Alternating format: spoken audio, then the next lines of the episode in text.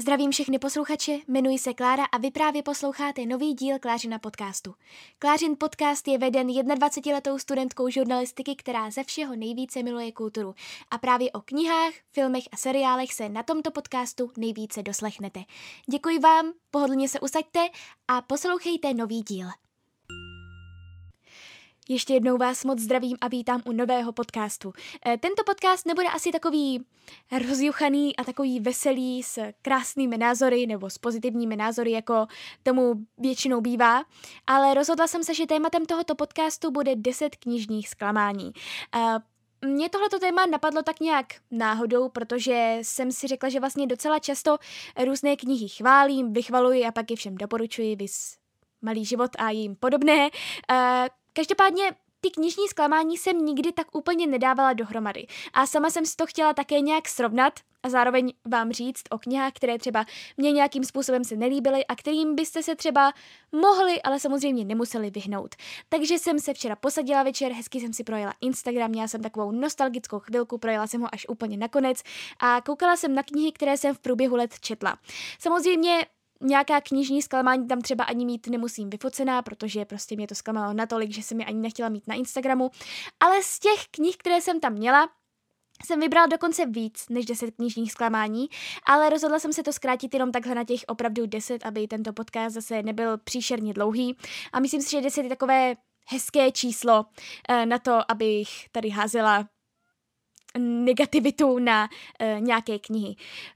Jak říkám, většinou mívám pozitivní názory, ale samozřejmě, že nějaké knihy mě nějakým způsobem neoslovily. Takže v tomto podcastu uslyšíte knihy například, jsou tam nějaké knihy od českých autorů, jsou tam nějaké od Honky bohužel a jsou tam i nějaké young adult knihy, takže je to takový myšmaš knižních zklamání a já samozřejmě říkám, je to jenom můj názor, ta kniha se vám samozřejmě líbit mohla, vás mohla oslovit, můžete ji řadit jako mezi vaše nejoblíbenější, myslím si, že třeba zrovna ty young adult se mnou asi úplně souhlasit nebudete, ale prostě možná jsem nějaké ty knihy četla v nesprávný čas a u spousty knih jsem měla až moc vysoká očekávání, takže třeba v nějakých názorech se mnou budete souhlasit a v nějakých třeba ne, ale jak říkám, je to jenom můj názor, takže doufám, že na konci tohoto podcastu na mě nebudete úplně naštvaní. Takže jdeme rovnou na to! Jak už to bývá zvykem, u každé knihy přečtu anotaci a v tomto podcastu to, že čtu anotace, jsem vlastně ještě radši než normálně, protože, jak říkám, já mám velmi, velmi špatnou paměť a když už se mi nějaká kniha opravdu nelíbí, tak bohužel ten děj zapomenu většinou třeba do týdne. Takže si tou vlastně anotací připomenu i to, o čem ta kniha samotná vůbec byla. Pamatuju si ty pocity, pamatuju si, proč se mi nelíbila, ale bohužel si většinou nepamatuju už ten příběh. Nebo takhle, zapomněla jsem třeba konec, nějaké postavy a tak dále. Jako první knihu tady máme Absolutního miláčka od Gabriela Talenta. 14letá Turtle žije s otcem ve schátralém domě na kalifornském pobřeží. Toulá se po lesích, leze po skalách, dokáže ujít i desítky kilometrů, ale tenhle vnější prostor kontrastuje s uzavřeností jejího vnitřního světa. Od matčiny smrti vyrůstá izolovaně v područí svého tyranského otce, který ji deptá jak psychicky, tak fyzicky. Oceňovaný román vychází ve 30 zemích. Já jsem tuto knihu si pamatuji, že jsem si ji koupila v Budapešti, v Maďarsku, v době, kdy byla zatím jenom vlastně v angličtině a byla tam zařazená mezi bestsellery a mně se dost líbila právě tou anotací. Říkala jsem si, že by to bylo něco přesně depresivního, smutného, srdcervoucího, napínavého pro mě. Tak jsem si ji pořídila, ale bohužel, jak už to tak bývá, další asi rok a půl mi ležela na polici do té doby, dokud konečně nevyšla v češtině. A když vyšla v češtině, tak vyšla vlastně u Odeonu a já jsem si řekla, že když už takhle vyšla, hlavně u mého oblíbeného, asi nejoblíbenějšího Odeonu, tak bych si ji mohla už konečně přečíst. Takže jsem si ji přečetla, ale bohužel u této knihy mě hodně zklamala očekávání. Já jsem opravdu měla vysoká očekávání, protože jsem o ní věděla ze zahraničí, těšila jsem se na ní, zahraniční recenze byly opravdu nadšené, ale pak přišlo bohužel zklamání.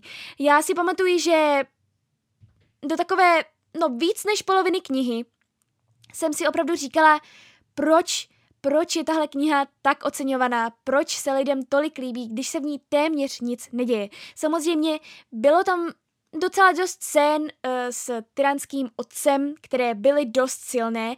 Na druhou stranu jsem čekala od tohoto příběhu mnohem větší takovou jako depresi, to napětí, a to se bohužel dostavilo vlastně až po té druhé polovině knihy, což bohužel na to, že ta kniha je docela dlouhá, já nevím, kolik může mít, nějakých 400 stran, tak na to, že vlastně prvních třeba 250 stran se tam za stolik nedělo, tak bohužel pro mě tahle ta kniha byla obrovským zklamáním a já jsem opravdu smutná, protože tahle ta kniha se i docela lidem líbila v Česku. Jak říkám, zahraniční recenze byly hodně nadšené, ale mně se prostě zdálo, že se tam téměř nic neděje. Jak říkám, druhá polovina byla lepší, ale ani tak jsem z knihy nebyla nějak zvlášť unešená a bohužel anglický originál po přečtení vlastně českého překladu šel velmi brzo pryč z domu. A pak tady máme knihu od mojí velmi, velmi oblíbené spisovatelky Eleny Ferrante, a to Tíživá láska. V prvním románu Eleny Ferrante, autorky celosvětového bestselleru Geniální přítelkyně, se hlavní hrdinka Delia vrací do rodné Neapole, aby dala do pořádku záležitosti své zesnulé matky Amálie. Autorka v próze tematizuje problematický vztah italských žen a jejich dcer, které musí ustupovat do pozadí před svými otci a bratry. Delia se po nejasné smrti matky, nalezené spoře oděné na pobřeží, snaží pozbírat poslední střípky jejího života a rekonstruovat nejasné vzpomínky na své dětství. Ferrante svým románem otevírá svět symbolů, svět, v němž hlavní roli hraje hledání a nalézání ztraceného vztahu s matkou i k sobě samé.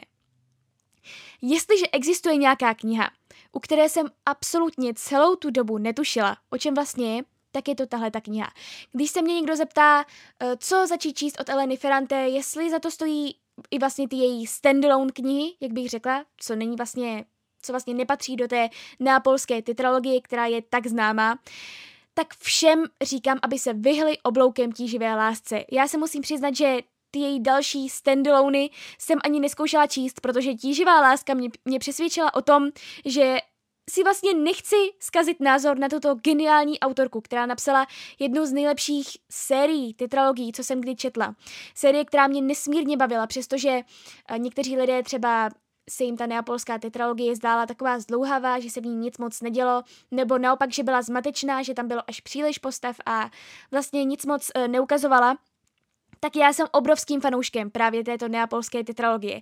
Takže samozřejmě, že do Tíživé lásky jsem šla s vysokým očekáváním, protože Elena Ferrante, a chtěla jsem od ní číst všechno, co šlo, samozřejmě, do té doby, dokud jsem nečetla právě Tíživou lásku, ale bohužel tohle byl teda opravdu velký propadák a jsem ráda, že v tomto názoru nejsem sama. Vlastně téměř všechny reakce na Instagramu byly podobného rázu. Spousta lidí říkalo, že vlastně je to velmi zklamalo, že tohle není Elena Ferrante, kterou znají, a vlastně je tam poznat asi, že je to nějakým způsobem vlastně její první kniha.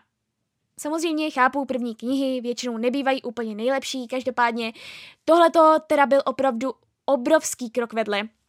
A já si pamatuju, že když jsem byla v San Francisku, v jednom takovém krásném knihkupectví na pobřeží, tak tam jsem si právě chtěla koupit nějakou Elenu Ferrante. Už si nepamatuju, jestli to byla Tíživá láska, nebo jestli to byla nějaká její další kniha, ale samozřejmě, jakmile jsem viděla Elenu Ferrante, kterou jsem neměla, tak jsem si chtěla pořídit v angličtině, že ji jako vyzkouším. Ale naštěstí tam byla velmi hodná prodavačka, která místo toho, aby šla za ziskem, toho, že bych ji vlastně zaplatila o nějakých $15 nebo $20 víc, tak mi řekla přímo u pokladny, že si tu knížku prostě brát nemám. Že jestli se mi líbila neapolská tetralogie, tak ta je skvělá, ale že tahle kniha je opravdu propadák a vůbec se jí nelíbila a vůbec se dobře nečetla. Trošku jsem otálela, protože samozřejmě jsem si chtěla udělat vlastní názor, ale nakonec jsem ji poslechla, nechala jsem ji tam a doteď jsem vlastně té prodavačce ze San Franciska vděčná, že mě vlastně donutila tam tu knihu nechat, protože si myslím, že v angličtině by to bylo ještě horší, protože bych se už vůbec nesoustředila, a přestože jsem říkala, že vlastně u této knihy jsem absolutně netušila, o co jde, tak si myslím, že u toho anglického originálu bych asi s největší pravděpodobností tu knihu dokonce odložila. Takže pokud chcete číst Ferrante a nechcete začít přímo touto skvělou tetralogií, tak tohle prosím ne. Já opravdu nevím, jaké jsou ty její další vlastně standalone, jak jsem říkala, ale bude mi trvat asi hodně dlouho, než k ním dojdu. A pak tady máme knihu, se kterou asi se mnou nemoc lidí bude souhlasit, a to Hledání Aljašky od Johna Greena. Románový debut dnes už známého Johna Greena je strhujícím vyprávěním o dospívání a hledání sama sebe. 16-letý Miles posedlí sbíráním posledních slov významných osobností a touhou hledat velké možná je spíše outsiderem mezi svými vrstevníky.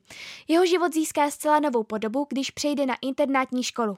Zde se rychle spřátelí se svérázným spolubydlícím a okouzlující naprosto nepředvídatelnou Aljaškou Yangovou. Okamžitě je vtažen do světa, kde se porušují školní pravidla, pořádají různé večírky i provokace. Miles ožívá v dennodenním kontaktu s novými kamarády a stále víc miluje fascinující Aljašku. A tak vývoj směřuje k okamžiku, kdy se všechno nečekaně navždy změní. Živý, naléhavý a nekonečně dojemný příběh. Americkou knihovnickou asociací byl zařazen mezi 10 nejlepších knih pro dospívající. No, tak bohužel já bych tuto knihu rozhodně mezi 10 nejlepších knih pro dospívající nezařadila.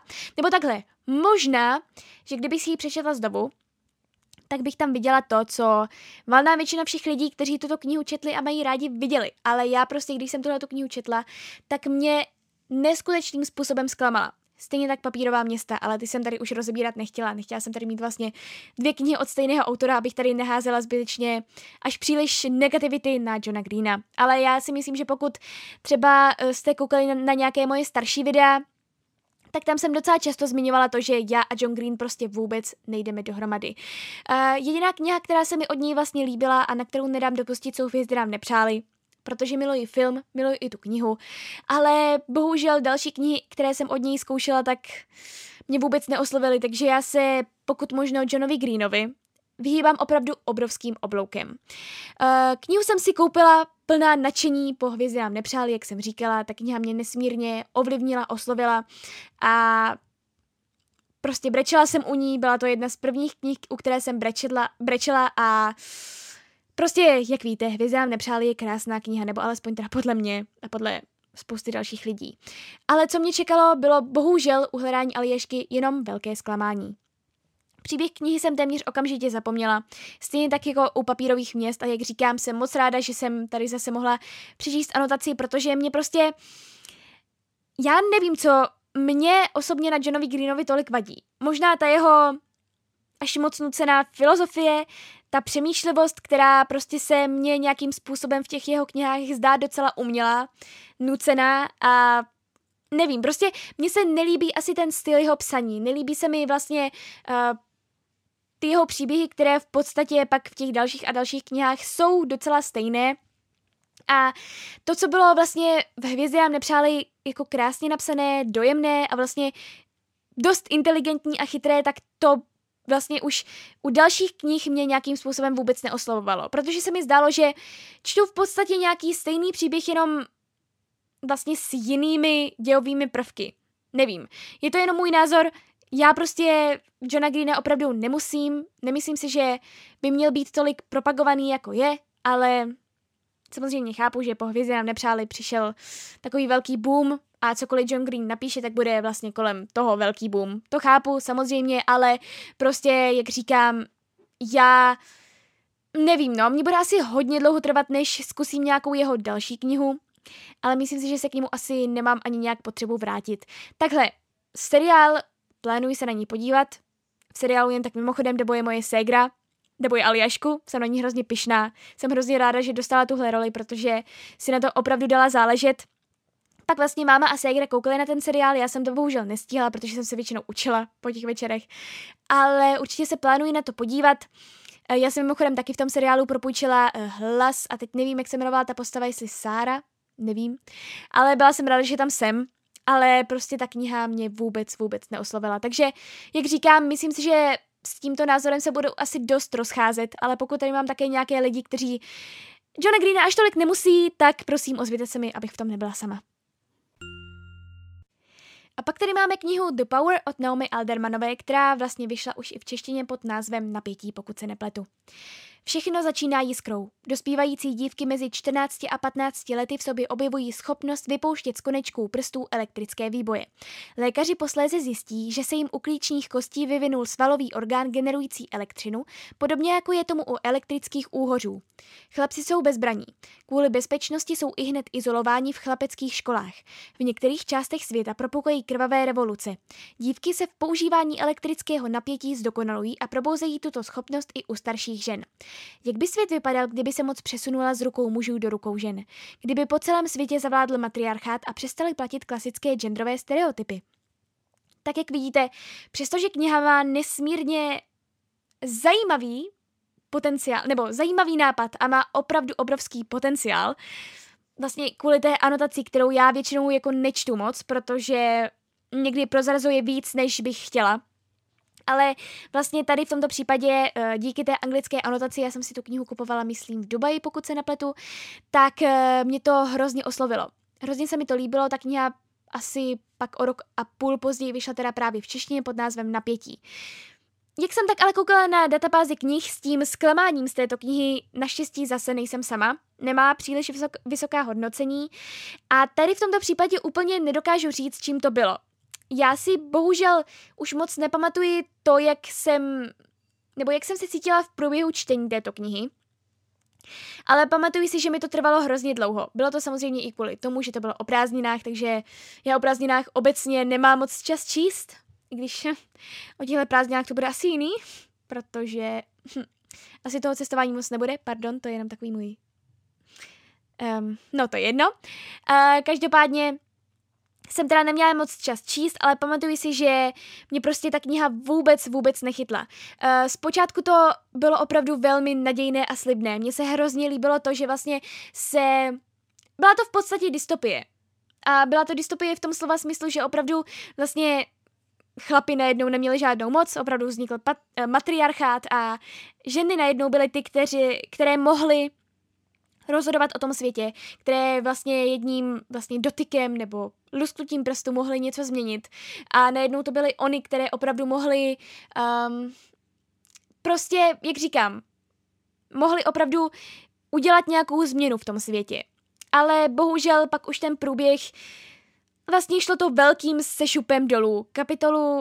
Kapitola od kapitoly byla horší a horší a konec už si absolutně nepamatuju. Kdyby se mě někdo zeptal na to, co se stalo na konci, nebo jaké tam byly postavy, opravdu už vůbec nevím, protože tahle kniha, opravdu, jak říkám, četla jsem ji hrozně dlouho a nebylo to jen kvůli tomu nedostatku času, ale bylo to především kvůli tomu, že mě to absolutně vůbec nebavilo. Tahle kniha teda podle mě měla určitě velmi nevyužitý potenciál a je to škoda, protože si myslím, že kdyby to bylo napsané jiným způsobem, nebo podáno jiným způsobem, tak by to bylo mnohem lepší. A pak tady mám knihu, u které se mnou asi taky spoustu lidí nebude souhlasit. A já sama se za to velmi stydím, že tady tu knihu mám, ale bohužel je to tak. A je to Příběh služebnice od Margaret Atwoodové. Proslulý román kanadské spisovatelky vykresluje pochmurnou vizi blízké budoucnosti Spojených států amerických, které se z demokratických výšin propadly do všeobjímajících hrůz totalitního režimu. V okovech nemilosrdného klerofašistického režimu se z každého, kdo se proti němu jakkoliv prohřeší, stává otrok. Z plodných žen pak ještě něco mnohem horšího. Služebnice, jejíž úkolem je rodit děti, s nimiž se nikdy nesetkají. Tak já si myslím, že o této knize jsem se už taky několikrát zmiňovala, že je to vlastně jedna z opravdu mála knih, kterou jsem nedočetla. Já jsem opravdu Příběh služebnice mezi třeba dalšími 4 knihami za život musela odložit s tím, že jsem nemohla pokračovat dál. Ale v tomto případě já jsem udělala totiž několik chyb. A jedna z prvních chyb, a je to vlastně asi nejdůležitější kniha, byla to, že jsem si tuhle knihu pořídila v angličtině. Přeci jenom tahle ta kniha už nějaký ten rok má. Ona vyšla někdy, pokud se nepletu, v minulém století, možná v 80. 90. letech. Nevím přesně ten letopočet, ale vyšla už hrozně dávno. Navíc, tahle kniha, jak jste slyšeli, a jak určitě víte, protože třeba spousta z vás kouká, včetně mě, na seriál, tak tahle ta kniha, vlastně, jak je to dystopický svět, tak samozřejmě, že je tam spoustu pojmů, které člověk úplně znát nemusí. Je tam spoustu věcí, které se tam dějí a které nejsou úplně nejjednodušší na pochopení. A když to čtete ještě k tomu v angličtině, na kterou se musíte přeci jenom víc soustředit než na češtinu, tak je to pak hodně těžké vlastně pochytit celkově ten příběh a to, co se autorka různými vlastně třeba jenom detaily snažila říct, co chtěla vlastně ukázat těmi různými detaily v té knize. Takže bohužel, přestože jsem na tuto knihu slyšela spoustu skvělých ohlasů, chtěla jsem ji samozřejmě vyzkoušet, protože v té době už vyšel seriál, který byl velmi chválený, ale musela jsem ji opravdu odložit, protože jsem jednoduše nemohla číst dál, bylo to pro mě hrozně těžké pochopit, vůbec jsem nechápala, co se tam vlastně děje, jak vlastně probíhá ta hierarchie celého toho světa, co se stalo v tom světě. A přestože ta kniha opravdu je docela krátká, ona nemá moc stránek, já myslím, že maximálně 300, nějakých 250 možná, tak já jsem skončila snad na nějaké straně 50, ano, možná jsem mohla pokračovat, ale prostě mě to nedalo a řekla jsem si, že třeba tuhle knihu někdy začnu číst znovu. Bohužel se tak nestalo. A hrozně dlouho jsem odkládala i seriál, na který prostě jsem zanevřela, protože se mi nelíbila ta kniha, samozřejmě. Ale pak to okolí mě tak často nutilo do tohoto seriálu, že jsem se na něj podívala. A dnes se řadí vlastně mezi mé vůbec nejoblíbenější seriály. Takže někdy opravdu plánuji zkusit příběh služebnice, ale asi v češtině. Mám tady dokonce to pokračování, na které jsem se hrozně těšila, ale stále jsem se k němu nedostala. Takže uvidíme, za jak dlouho se dostanu k příběhu služebnice. Doufám, že to někdy bude, ale jak říkám, mě natolik oslovil ten seriál, že to bude asi za hodně dlouho, než se dostanu k této knize. A vlastně ještě doplním, že asi bylo chybou i to, že jsem se o této jinak velmi populární knize nějak neinformovala. Tudíž jsem nečekala tak složitý svět a vůbec jsem vlastně netušila, nedokázala jsem se orientovat. A pak tady mám další knihu, se kterou asi nebudete se mnou úplně zase souhlasit, a to All the Bright Places od Jennifer Niven. Strhující příběh o hledání a nenalézání, o lidských předsudcích a první lásce. Theodora Finche fascinuje smrt. Violet Markijová zase žije pro budoucnost.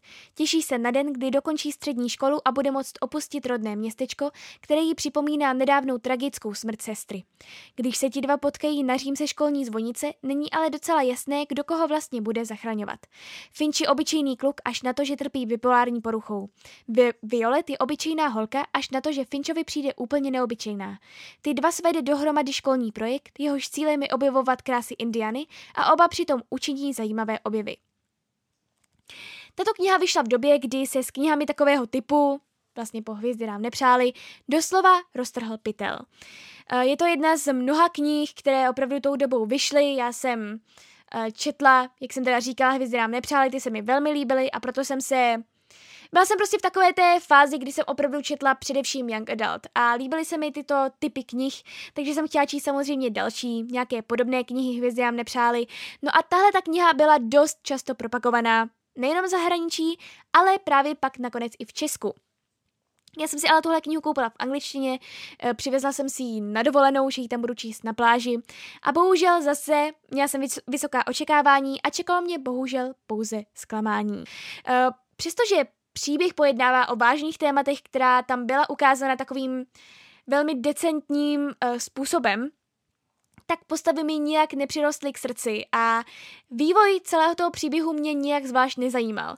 Já si pamatuju, že jsem tu knížku horko těžko dočítala a po dočtení jsem si vlastně říkala fajn, ale kde je ten wow efekt? Kde je to, když si řeknu, tahle kniha za to opravdu stála, tahle kniha mi otevřela oči, tahle kniha mi ukázala spoustu věcí, o kterých jsem nevěděla a prostě budu ji všem doporučovat.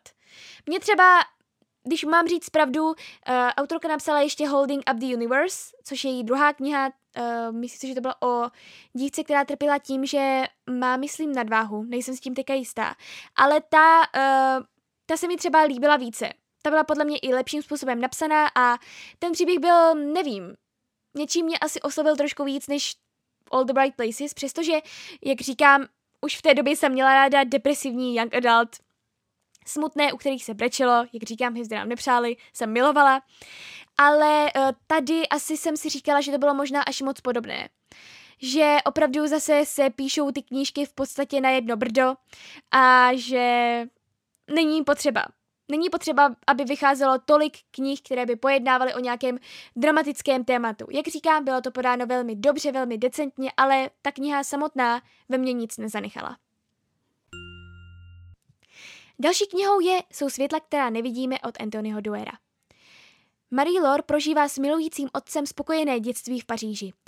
Život jí však postaví před první těžkou zkoušku, když v raném věku oslepne. Tehdy ještě netuší, že má před sebou další, mnohem obtížnější zkoušky. Němci obsazují Paříž a Marie s otcem jsou nuceni uprchnout. Musí opustit své dosavadní jistoty a vydat se za nejasnou vidinou bezpečného útočiště. Je ale možné najít takové místo v rozbouřené Evropě, zvláště když sebou Marien otec nese nebezpečné tajemství. V německé hornické kolonii vyrůstá sirotek Werner, toužící po jiném osudu, než jaký mu byl předurčen. Chce přijít na kloup všem záhadám, které jej obklopují, fascinuje jej věda, technika. Jeho přirozený talent a samozřejmost, s níž je schopen opravit každé rádio, nezůstanou nepovšimnuty. Zajistí mu místo na elitní vojenské akademii pro Hitlerjugend. Stane se z něj specialista na odhalování odbojových aktivit. Werner, který si je stále více vědom nelidských důsledků své inteligence, se nakonec při pátrání po odbojářích dostává i do Saint-Malo. Blíží se chvíle osudového setkání. Tak v době, kdy jsem si tuhle knihu pořídila jsem si ji v angličtině, tak to byl opravdu velký bestseller v zahraničí, protože zase vyšla asi o rok později v Česku. Byla to pro mě vlastně jedna z takových prvních dospělejších a vážnějších knih. Já jsem tuhle knihu si pamatuju dočítala, když jsem byla na jazykovém pobytu v Londýně se sestrou a to bylo, když mi bylo, myslím, 15 nebo 16. Takže pro mě to byla opravdu jedna z takových těch prvních vážnějších, dramatičtějších knih, opravdu pro dospělé. Bála jsem se samozřejmě té angličtiny a myslím si, že zase v tomto případě to byla trošičku chyba, ale hlavní chybou bylo to, že já jsem přišla na to, že mě zas tolik vlastně nebaví příběhy zasazené do vlastně prostředí nebo do doby druhé světové války. Ano, jsou tam nějaké výjimky, jako například Zlodějka knih nebo Chlapec v pruhovaném pyžamu, ale prostě ostatní knihy mě nějakým způsobem nelákají, protože ani mě moc tolik nebaví, protože myslím si, že je to zrovna věc, která člověku musí také nějakým způsobem sednout a mě moc nesedla a v tomto případě zase jsem ten příběh zapomněla téměř okamžitě a pamatuju si, že jsem ji vlastně horko těžko dočítala, byla jsem ráda, že už ji mám konečně za sebou a pak jsem se s radostí vrhla na Simon vs. The Homo Sapiens Agenda, neboli Já, Simon od Becky Albertalli. Mě opravdu tahle ta kniha, vím, že v době, kdy jsem ji četla a dočetla jsem ji, tak jsem si říkala, že tohle je opravdu jedno z největších zklamání, které jsem kdy četla. Jedna z knih, která mě opravdu hodně nebavila, o které jsem se musela hodně nutit ji vlastně dočíst. Vůbec nevím vlastně, čím to úplně tak bylo. Ten příběh, jak říkám, byl docela zase těžký na pochopení, měla jsem to v angličtině, bylo to vážně takové vážnější téma a to všechno vlastně nahrávalo k tomu, že tahle ta kniha prostě pro mě byla velkým zklamáním. Pak tady mám jednu, dalo by se říct, klasiku, a to Pán much od Williama Goldinga. Již klasický příběh chlapců z britské internátní školy, kteří se ocitnou na opuštěném ostrově. Hra na Robinsony se však brzy změní v boj všech proti všem, v němž je hlavní předností síla, autorita a schopnost šířit strach. Kniha se obrací ke stále aktuální otázce. Je civilizace v našem chování opravdu tak silně zakořeněna, jak si namlouváme, nebo jsme stále jen příslušníky smečky? Já jsem tohle knihu dostala k Vánocům, protože jsem si chtěla přečíst nějakou klasiku v angličtině, já myslím, že se to dá i vlastně považovat za nějakou klasiku Pán Bůh. Chtěla jsem si ji přečíst, kraťoučká knížečka, tak jsem se do ní vrhla vlastně možná jako úplně první knihu po Vánocích, ale bohužel zase vlastně ne, že bych z této knihy byla asi tolik zklamaná, ale byla jsem s ní hodně, hodně zmatená.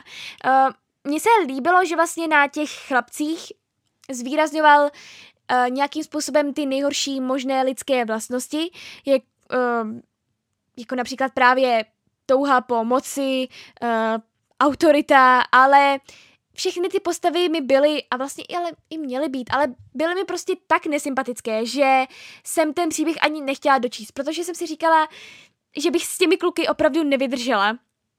že si dělají tolik naschválů a tolik vlastně zbytečných věcí. A jak říkám, líbil se mi vlastně nápad, líbil opravdu, myslím si, že tahle kniha ve své době a vlastně spoustu lidí třeba i v dnešní době nějakým způsobem osloví, protože je tam opravdu spoustu takových metafor, spoustu obrazů těch lidských vlastností, které jsou opravdu promítnuty do těch chlapců, kteří ztroskotají na tom ostrově.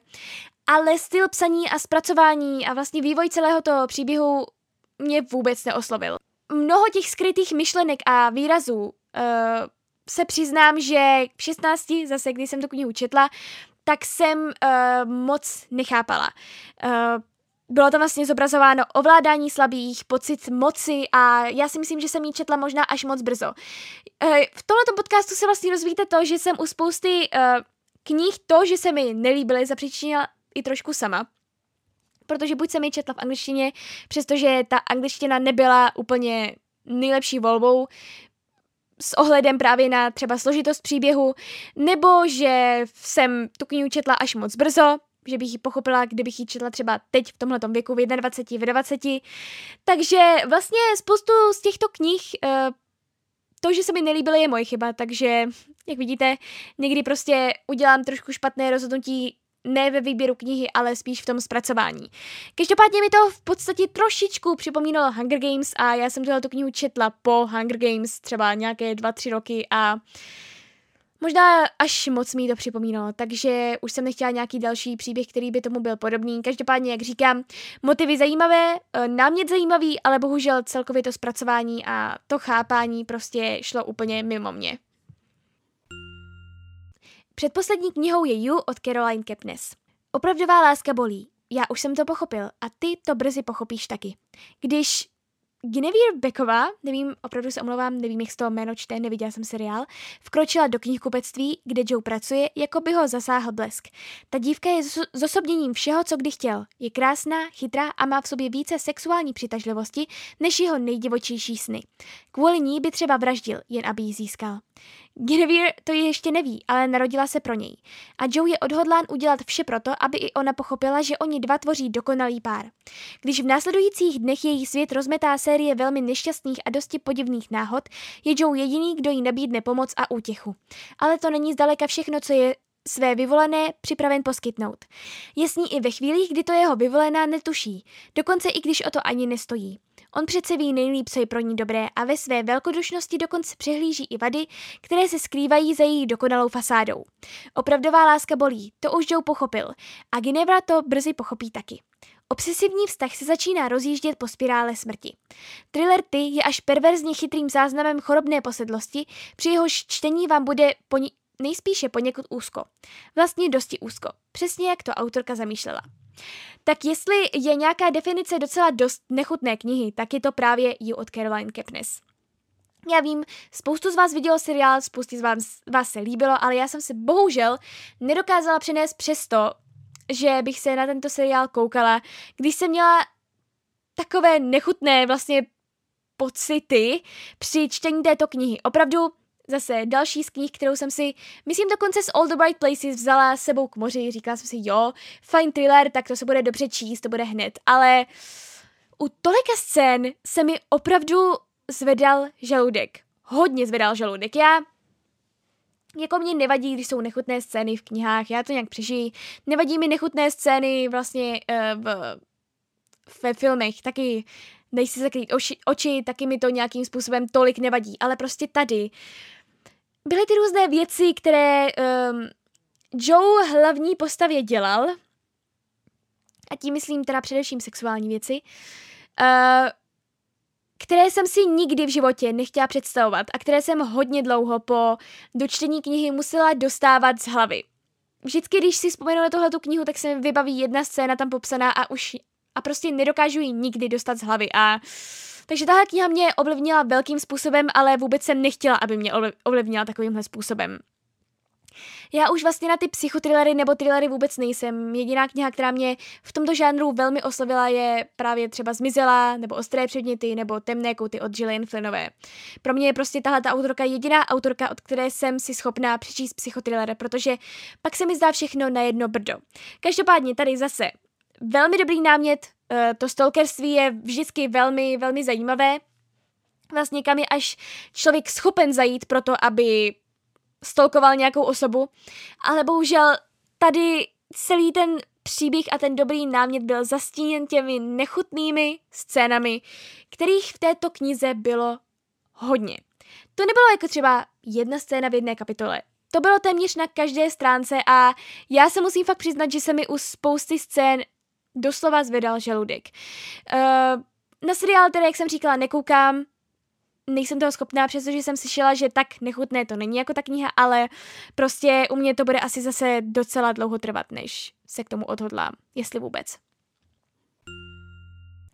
A pak tady mám poslední knihu, a to Do tmy od Anny Bolavé. Příběh osamělé nemocné ženy, která většinu života zasvětila sběru, sušení a odevzdávání léčivých rostlin, má od počátku nádech apokalypsy. Děj se posouvá kupředu pomocí detailně propracovaného plánu sběru. Konstantou je pak úterý, výkupní den, kdy hrdinka nedočkavě navštěvuje výkupnu. I přes pomalé, zdánlivě nevzrušené tempo probublává pod hladinou podivný neklid. Rafinovaný styl nás kapitolu po kapitole vtahuje hlouběji. Hlouběji do staré půdy, hlouběji do prokletí sběru pilin. Tak já se musím přiznat, že přestože, pokud se nepletu, tak Houpařka od Viktorie Hanišové vyšla vlastně později než tahle ta kniha, Do tmy od Anny Bolavé, tak já jsem četla vlastně Do tmy až po Houpařce a bohužel mi to až moc připomínalo. Celou dobu jsem byla zmatená, ten příběh na rozdíl od Houpařky, kde vlastně to bylo dost podobné, zase žena sbírá houby kvůli nějakému traumatu z dětství, které se jí stalo a tímto způsobem to nějak vlastně kompenzovala, tak v tomto, to, co bylo na Houpařce napínavé, dobře napsané a vlastně mě to upoutalo, přestože vlastně o houby jsem se nikdy nezajímala, tak tady právě mi všechny tyhle ty věci vadily a nějak mě neoslovily. Ten příběh mě absolutně nebavil, to se opravdu vůbec nedalo, vlastně v podstatě celé to bylo založené jenom a pouze na myšlenkách té hlavní postavy a já jsem byla plná toho nadšení z té Houpařky, plná toho, že to opravdu doteď považuji za jednu z nejlepších českých knih, která byla napsaná, jako myslím z té současné české literatury, současné české tvorby, ale bohužel, když přišlo Do tmy, tak prostě vůbec mě to neoslovilo. Jak říkám, byla jsem celou dobu zmatená, ten konec jsem také nepochopila a bylo to i napsáno velmi podivným stylem, který mě nějak neupoutal. Takže pokud chcete číst nějakou českou tvorbu, tak za mě Annu Bolavou vůbec nedoporučuji. Já jsem opravdu horko těžko tuhle tu knihu dočítala, protože, jak říkám, celá ta kniha je založená opravdu jenom na jejich myšlenkách a ty jsou hodně... Samozřejmě, vlastně... to nějak nahrává i tomu duševnímu, psychickému stavu té hlavní postavy. To, že je to napsané i takovým vlastně velmi zmateným stylem, ale prostě to podobné bylo u Houpařky, která to zvládala velmi dobře, bravurně, ale v tomto případě prostě vůbec jsem to nechápala a byla jsem opravdu zmatená. No a to bylo mých 10 knižních zklamání. Já vím, že asi spoustu z těch knih, že s nimi nebudete úplně souhlasit. Dejte mi určitě třeba vědět do zpráv, na Instagramu, kamkoliv, já vám ráda odpovím. Jak říkám, je to jenom můj názor, jsou to knihy, které mě prostě nějakým způsobem neoslovily. Jak říkám, u spousty knih jsem si vlastně to zklamání trošku zapříčinila sama.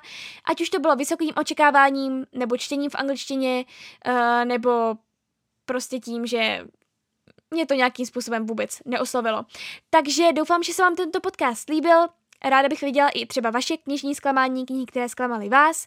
No a uslyšíme se u dalšího podcastu. Mějte se krásně.